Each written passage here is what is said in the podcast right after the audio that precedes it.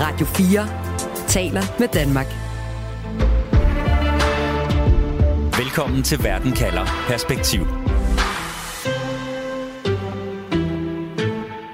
For mange danskere er Thailand et ferieparadis med hvide sandstrande, palmer, azurblåt hav, hvor man kan købe billige drinks og få velsmagende thailandsk mad. Men bag det idylliske ydre er der sprækker i demokratiet. Den thailandske befolkning ønsker forandring, og ved det seneste valg i maj i år, der gik rekordmange til stemmeboksen og satte kryds ved et nyt fremadstormende oppositionsparti. Signalet var klart. En stor del af befolkningen ønsker at gøre op med et årti langt militærstyre, med monarkiet og med de privilegerede eliter.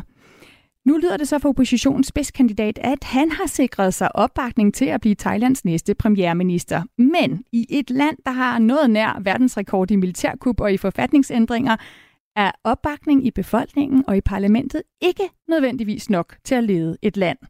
Derfor spørger jeg i dag, vil Thailands militær slippe magten? Jeg hedder Stine Krohmann Dragsted. Velkommen til Verden kalder Perspektiv, hvor jeg stiller et spørgsmål, der giver dig perspektiv på verden omkring os, og på 30 minutter giver dig et svar. Du lytter til Radio 4. Og til at hjælpe mig med at svare på dagens spørgsmål, der har jeg teamet op med dig, Flemming Ytsen. Du er klummeskribent ved Christi Dagblad, så har du rejst og arbejdet i Østasien i ja, over 40 år, og også boet i Thailand i 1990'erne. Velkommen til. Jo, tak. Og så skal jeg lige se, om jeg eventuelt stadigvæk har Janne Traneberg med. Vi har lige lidt problemer for at få Janne igennem fra Thailand. Vi prøver lige at få Janne Traneberg med, som øh, bor i Thailand i en kystby, og også følger og skriver udviklingen øh, i det land, som Janne altså har boet i siden 2017. Selvom valget i Thailand, Flemming, var tilbage i maj, så er det altså først nu, at øh, det vindende oppositionsparti siger, at de er ved at kunne være klar til at danne øh, en regering. Ved valget der leverede vælgerne en, en stor sejr til det her nye oppositionsparti og til deres spidskandidat øh, Pita, som nu melder ud, at han, han har støtte nok, mener han, til at blive Thailands næste premierminister. Flemming, når befolkningen i Thailand har stemt, når de siger, at de vil have forandring, og når spidskandidaten siger, at øh, der er et flertal af stemmerne, der, der støtter op om, at han bliver premierminister, så lyder det jo ret lige til. Men det siger du, det er ikke helt sådan, det er i Thailand. Hvorfor ikke? Øh, vel nok fordi, at øh, Thailand er et land, øh, der trods øh, ja, 90 år, som øh, i hvert fald formelt eller nominelt øh, parlamentarisk demokrati, i alle øh, årene har haft øh, betydelige vanskeligheder ved at, at lade demokratiske institutioner og værdier slår ordentligt rod. Det er der en myriade af forklaringer på, og den nemmeste og vigtigste er nok, at øh, Thailand øh, også gennem flere århundreder tilbage har været ledet af eliter og, og stærke hierarkier, som har været forankret i dels kongehuset, det er jo et buddhistisk øh, monarki, og, og dels militæret. I øh, mellemkrigstiden, altså nøjagtigt i 1932, er der så en militær elite, som er blevet eksponeret, og nogen har lavet uddann, øh, været på uddannelse i, øh, og studieophold i Europa og Nordamerika, der siger, vi vil egentlig have et moderne samfund. Vi vil ikke være sådan et feudalt, halv- eller helt feudalt styre, og vi vil modernisere samfundet. Og det var der sådan set også en monark, der havde prædiket i, i lang tid. Og, og så er det altså gået slag i slag, og nærmest i sådan en pendulagtig udvikling, at når de demokratiske liberale tendenser og, og bevægelser har blevet forstærket, jamen så er der nogle øh, meget privilegerede og meget velhavende og velkonsoliderede eliter, der slår bak og modsætter sig, at populært sagt, de skal dele ud af samfundskagen. Øhm, øh, prøv lige at forklare, altså det, vi har et nyt oppositionsparti, som, som har fået en stor del af stemmerne ved valget og har dannet en alliance med, med otte andre oppositionspartier, så de har et flertal i, i parlamentet. De har over 300 ud af 500 pladser i parlamentet. Men ud over parlamentet, så har Thailand også et, et, et senat, hvis medlemmer altså er udpeget af militæret. Hvorfor kan man ikke regne med, at flertallet i parlamentet bestemmer, hvem der sidder på magten, Flemming? Fordi senatet er håndplukket. De er ikke valgte. De er håndplukket af militæret og de eliter, som er knyttet til øh, øh, etablerede, meget veletablerede interesser. Så hvis der kommer en øh, demokratiserings- eller liberaliseringsbølge, der for eksempel handler om ejendomsret eller retten til at kritisere monarkiet, øh, hvilket er øh, meget strafbart i Thailand, altså man kan komme mange år i fængsel, hvis man kritiserer monarkiet, ikke?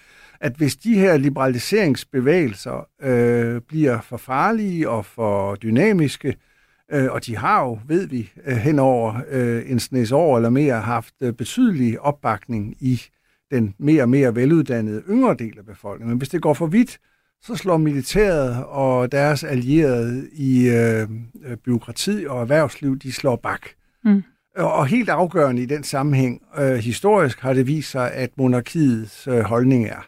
De fleste danskere husker nok øh, Bumipun, som var den gamle konge, der døde i en høj alder i 2016, og som var sådan en garant for stabilitet og forsigtig afvejning og balancegang i et samfund med sædvanligvis øh, eller traditionelt meget store sociale spændinger, meget store forskelle på rige og i storbyen Bangkok og, og fattige i landdistrikterne. Da han faldt bort, så kom hans ældste øh, og eneste søn til magten, og han er meget en meget, meget omstridt øh, figur i Thailand. Og Flemming, øh, ham skal vi vende tilbage til. Jeg vil ja. meget gerne finde ud af, hvad, hvad for en rolle han også spiller sammen med, med militæret, men i hvert fald har vi lige stået fast, at vi har en parlamentskonstruktion, som altså gør det svært at ændre på den eksisterende magtbalance, ja. også selvom man har, øh, et, ja. har vundet et flertal efter et valg. Ja. Lad mig lige få, Janne med her. Øh, Janne Tranneberg, velkommen til Verden, kalder.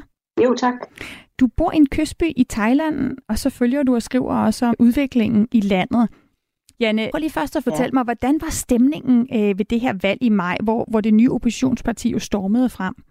Stemningen ved selve valget var mest en del stor forventning til, at der skulle ske noget, enten ske forandring, eller at man kunne vedholde det, man havde. Så det var sådan de to poler.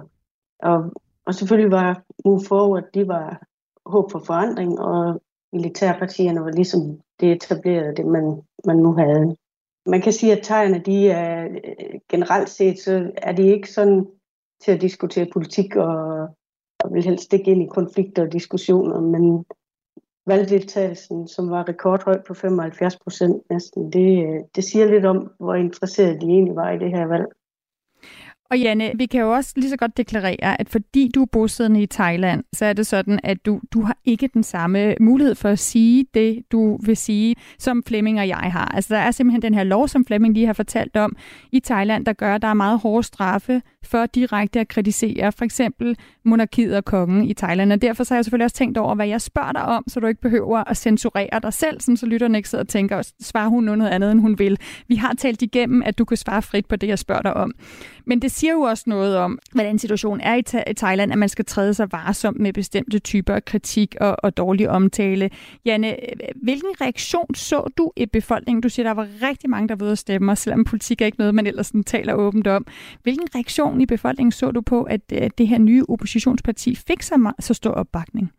Ja, så hos øh, dem, som havde stemt på Move Forward og øh, Pure partierne de var jo i eufori nærmest det var selv de, dem, som stemte på mig, selve partiet, de troede ikke, at det var gået så godt, som det egentlig gik. Og Peter, som er premierministerkandidat, han er så stadigvæk meget aktiv ude hos vælgerne og rejser rundt, og, og selv børnene ved, hvem han er. Så hos dem er, har der været stor eufori, men øh, der har selvfølgelig været noget chok og bitterhed hos de partier, som er gået tilbage. Og så er det jo, vi står i, i den her mærkelige situation, hvor at det altså ikke er nok at høste øh, de fleste stemmer øh, og samle et flertal i parlamentet for at blive premierminister i Thailand og, og bestemme. Øh, der er altså også andre, der trækker i trådene, når det gælder, hvem der sidder på magten i Thailand. Hvilke forhold der er mellem militæret, monarkiet og de privilegerede eliter, og hvordan de påvirker, hvem der sidder på magten, det skal vi kigge nærmere på nu. Du lytter til Verden kalder Perspektiv på Radio 4. For det tyder altså på, at selv hvis man bliver premierminister i Thailand, så sidder der nogle aktører i kulissen, som trækker i trådene og kan vælge at spænde ben for de demokratiske stemmer. En af de aktører, det er militæret. Og nu siger jeg godt nok, at de sidder i kulissen. Det er måske lidt af en, en overdrivelse, for, for siden 1932 så har det thailandske militær i den grad været synlige og kan vel nærmest erklæres verdensmestre i militærkup. Hele 13 gange er det lykkedes med at kuppe sig til magten. Syv gange er det blevet ved forsøget. Det er altså hele 20 forsøgte statskup på lige under 100 år. Flemming, øh, hvordan begrunder militæret i Thailand, at det er nødvendigt, at de går ind og kupper sig til magten så ofte? Jamen, de bruger den ældste forklaring i verden, der findes på den slags, nemlig hensynet til stabilitet og lov og orden. Og, og det er jo en sang, der er sunget af rigtig mange øh, autokrater i rigtig mange øh, samfund. Øh, det hører så med i, øh, i historien øh, øh, og Asiens historie jo, at Thailand havde en vigtig rolle i øh, som frontlinjestat, kaldte vi det, under den kolde krig. Altså øh, ældre lyttere vil kunne huske Vietnamkrigen fra start 60'erne og til frem til slut, midt slut 70'erne. Og der var øh, jo ikke egentlige kamphandlinger i Thailand, men øh, Thailand var den øh, vigtigste øh, øh base for USA, det amerikanske luftvåben.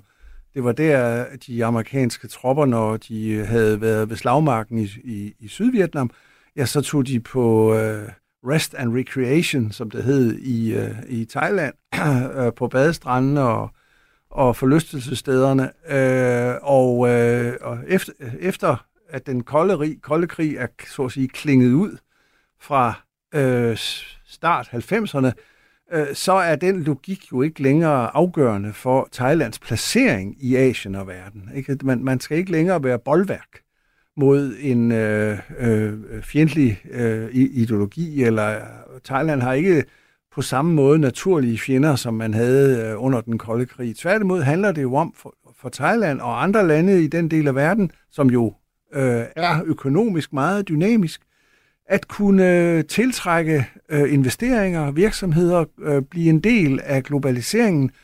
Øh, og øh, det er jo også det, som de unge vælgere har bedt om. Altså, de øh, er jo fortrolige med vestlige øh, normer og standarder øh, omkring øh, korruption, øh, nepotisme og alt det, vi i Vesteuropa og Nordamerika og, altså, øh, har været rimelig øh, vellykket med at bekæmpe, øh, men som i Asien jo stadigvæk er øh, udbredt. De vil gerne øh, korruption og privilegier og nepotisme til livs, etablerede øh, interesser, som øh, suger for meget af kilderne til den fælles velstand, og de vil en anden fordelingspolitik. Mm. Øh, og begynder man at råbe op om det, og måske, altså det er jo ukontroversielt for os, europæere, fordi vi har øh, en øh, øh mere fornuftig øh, vel, velfærdsfordelingspolitik, men i Asien er det, er det dynamit, fordi skulle man øh, begynde at fordele på goderne i et land som Thailand, så vil der være etableret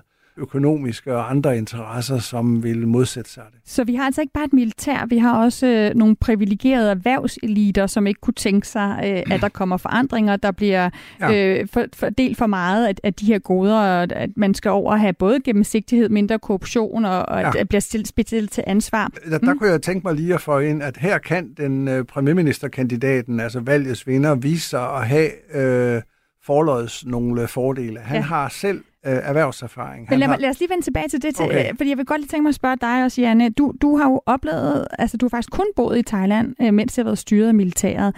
Er det noget, man kan mærke i hverdagen? Altså er militæret synligt i det offentlige?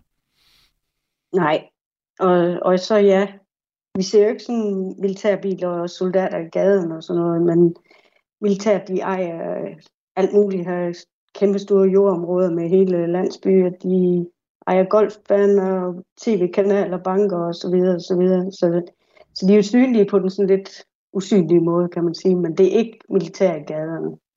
Og det er heller ikke det militær, vi kender i, i Danmark. Altså, det er også et militær, som du siger, Janne, der simpelthen også er blandet sammen med en erhvervselite. De to ting smelter, smelter lidt sammen. Lad os lige kigge så på en tredje magtfaktor. Vi har altså militæret, vi har den her øh, privilegerede erhvervselite, og så har vi jo kongedømmet og kongen. Og, og Flemming, du har allerede fortalt, militæret bruger jo den her undskyldning, når de kupper sig til magten, og det har de gjort mange gange, at de værner om traditionerne, de værner om buddhismen, de værner ikke mindst om kongedømmet.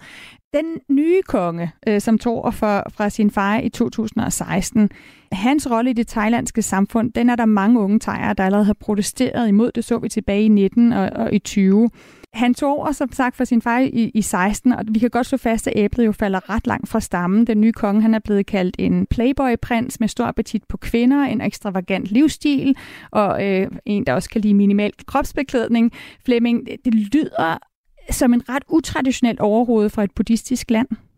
Det er en gåde for øh, rigtig, rigtig mange tejer. Uh, herunder også de uh, venner, jeg, uh, venskaber, jeg etablerede i min tid derude i 90'erne. Og det er en kilde til stor øh, altså øh, pinlighed. Ikke? Altså, det er jo folk, der skammer sig over deres land, når det formelle statsoverhoved er øh, en monark som den nuværende, der i lange perioder har boet i ret hæftig luksus i det sydlige Tyskland, ikke? og ikke har været til stede på tidspunkter, hvor landet havde øh, brug for en moralsk samlende kraft. Det var det, som faren var god til. Øh, at være til stede, når der var naturkatastrofer eller politiske, sociale opbrud. Og her er den nuværende konge altså et helt andet sted. Og det hvad betyder det for den magt, han har så i dag? Altså har det, den her anseelse, har, altså har det påvirket hans anseelse i befolkningen, og måske også i militæret? Det er lidt sværere at bruge som undskyldning, at man skal ind og værne om traditionerne, når man har en konge, der ja. ikke virker så traditionel. Jamen, det er simpelthen legitimiteten, der er gået fløjten her. Ikke? Altså, øh, de fleste monarkier, øh, også her i Europa, har, har det jo, befolkningen det jo sådan, at man gerne vil have, at kongefamilien de steder, man har sådan en, er værdige repræsentanter for nationen. Det er det, der forventes, og det, der adskiller Thailand sig selvfølgelig ikke. Og man har bare den modsatte situation af de europæiske monarkier, fordi man har en, et, en øh, kongefamilie, altså med mildt sagt øh, rod i, øh, i familielivet og øh, tre-fire skilsmisser og børn uden for ægteskab. Altså det er jo en grusom historie, det er jo en tragedie mål på enhver moralsk standard, og det er jo noget, der trækker den gale vej holdt op imod buddhistiske, traditionelle buddhistiske, moralske og etiske øh, værdisæt. Ikke? Det hænger jo slet ikke sammen. Ikke? Og øh, vi har set øh, i en række medier, sociale medier selvfølgelig, fordi de er svære at kontrollere, at folk begynder ofte med antydningens kunst og med indirekte formuleringer i sjove popsange begynder de at, at få for, at, at, at få det budskab ud, at Thailand ville være et bedre sted uden den her mm. monark. Mm. Og det bliver de jo nødt til at gøre indirekte, Flemming, ja. fordi der er den her berygtede lov, altså ja. majestætsfornærmelsesloven, som gør, at man, man må ikke kritisere eller fornærme kongehuset. Man kan simpelthen øh, både få bøder og ryge i fængsel eller blive, blive smidt ud af, ja. af, af landet. Ja. Og den lov er jo så også blevet brugt til at slå ned, når befolkningen gør oprør. Så lad os lige kigge på, hvis vi kigger frem, den her nye oppositionsleder, Pita, hvad, hvad hans chance er for at kunne blive premierminister og kunne på en eller anden måde øh, få lov af militæret, af monarkiet, af de her privilegerede eliter til at øh, få lov til at styre landet. Radio 4 taler med Danmark. Fordi på den ene side, der har vi altså en opposition, som har vundet et jordskredsvalg. Vi har en leder af det her nye oppositionsparti, der mener, at han har nok opbakning til at blive den næste premierminister i Thailand. På den anden side, der har vi kongen, vi har militæret, vi har den privilegerede erhvervselite, som flere gange har vist, at de i sidste ende har magten til at bestemme, hvem der styrer landet. Flemming, hvad skal oppositionslederen og vinderen af valget gøre for at sikre, at han ikke kommer i klemme her? Han skal bygge øh, en forståelse op. Jeg tør næsten ikke bruge ordet alliance, fordi det giver ikke rigtig mening her, men altså, han skal i hvert fald gøre sig acceptabel over for disse elitære øh, hierarkier og magteliter. Øh, og det tror jeg, han har en hederlig chance for, fordi han er øh, uddannet øh, i Vesten, eller i hvert fald øh, til dels. Han har demonstreret, at han kan drive en virksomhed, øh, en familievirksomhed, og han er vil være en, som vil kunne øh, gå sig på de bonede gulve, populært sagt, populært sagt, når der er topmøder med nabolandene, stats- og regeringschefer, og selvfølgelig også øh, større magter, Japan, Kina, USA. Altså, der er jo ingen tvivl om, at han ville kunne gøre sig i, øh, i medieuniverset og på i diplomatiets univers.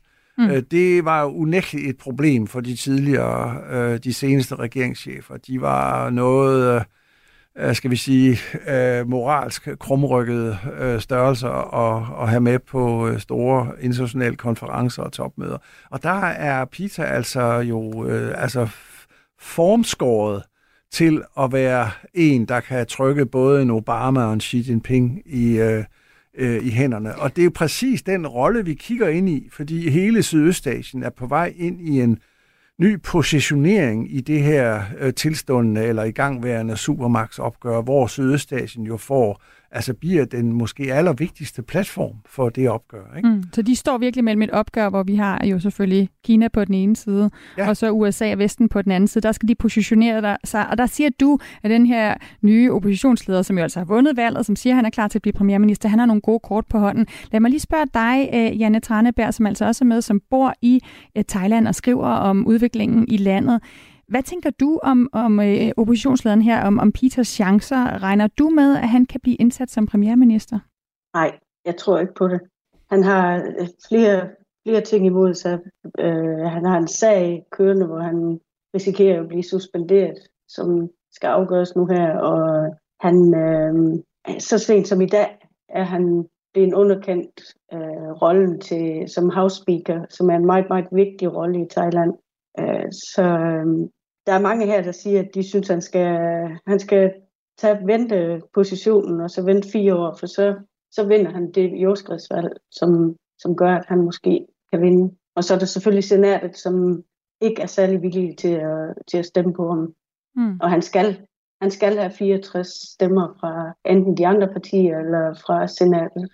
Og det er jo altså noget, der er kommet i stand blandt andet gennem nogle forfatningsændringer, der gør, at der er de her benspænd, også selvom man vinder et valg øh, øh, stort. Ja. Så Janne, du er altså du er skeptisk over for, for hans chancer. Flemming, lad mig lige spørge dig om det, fordi militæret har jo stor magt i det thailandske samfund. Det har du også selv været inde på. Landet har oplevet hele 20 militærkupforsøg igennem de seneste 100 år. Øh, hvad, taler, altså, hvad skulle tale imod, at vi ikke ser et 21. statskupforsøg? Jamen selvfølgelig er risikoen for, øh, at øh, militæret blander sig, den vil altid være til stede. Øh, det kan ske også på en mere specifik måde, nemlig at en domstol går ud og, og, og plukker et eller andet øh, i øh, øh, øh, kandidatens, altså Pitas øh, generaldeblad og siger, at han er uegnet. Altså der gør thailandske domstol er til noget, der ser politisk meget opportunt ud for nogle øh, altså i forsvaret af etablerede interesser. Men det modsatte kan også ske. Altså, der har, der har disse øh, thailandske retsvæsen er en mærkværdig og nogle gange meget uforsigelig størrelse. Så mm. øh, det, der taler for, at han alligevel øh, kan sejle igennem et, et hejfyldt farvand, øh, den her kandidat, det er jo, at øh, den thailandske økonomi har været nede i en i en bølgedal på grund af covid. En meget stor del af økonomien har ligget lavt, nemlig turismesektoren, og der er en meget, meget stærk forventning i befolkningen om, at nu vender man tilbage til tilstanden før covid. Mm. og kan øh, få turismen op i det sædvanlige gear, øh, få hentet udenlandske samhandelspartnere og investorer tilbage til landet, så man får den øh, position som et økonomisk brohoved, kan man sige, i Sydøstasien for både øh, vestlige og øh, kinesiske, japanske erhvervsinteresser. Og der siger du, at der er vist en som Peter med hans erhvervserfaring stå godt. Jeg, jeg skal ja. lige, øh, vi skal lige nå en, en konklusion. Du lytter til Radio 4. For vi har altså den her nye fremadstormende oppositionsparti, der har vundet stor opbakning ved Thailands valg. Oppositionslederen siger, at han har opbakning til at blive premierminister, men vi har også et, øh, et land med et militær, der er noget nær verdensmester i statskup. Og så er spørgsmålet, vil Thailands militær slippe magten? Hvis du skal komme med en konklusion, Flemming Ytsen, hvad er den så? De kommer aldrig til at slippe magten helt. Altså truslen, altså skyggerne falder langt øh, i det her lands historie. Så de vil, altså alene truslen, alene kubrygter vil være nok til at kunne bevæge eller påvirke politikken i en bestemt retning. Ikke? Mm. Øh, og skulle det gå så galt, at vi så pludselig står med en officerselite, som mm, på tv-kameraer sandsynligvis vil være nogle nye, nogle vi ikke har set før, men lad os nu se, jamen så tror jeg, at øh, reaktionen i den yngre del af, befolkningen, altså det vælgerkorps, der har villet en forandring, de bliver der bliver reaktionen voldsom. Så får vi, så får vi uro øh, i gaderne, som, som vi har set det øh, en, et antal gange hen over de sidste 10-12 år. Ikke? Så brede reaktioner i gaderne, hvis ja. ikke det lykkedes. Janne Tranneberg, jeg vil også gerne lige høre fra dig, hvor, hvor store forventninger mener du, der er, eller kan du fornemme blandt øh, tegerne til forandring her og nu? Langt, langt størstedelen af de yngre mennesker og mellemklassen har et stærkt ønske om forandring. Det er helt tydeligt.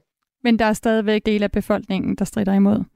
Ja, det er der helt sikkert. Der er de traditionelle og den økonomiske elite.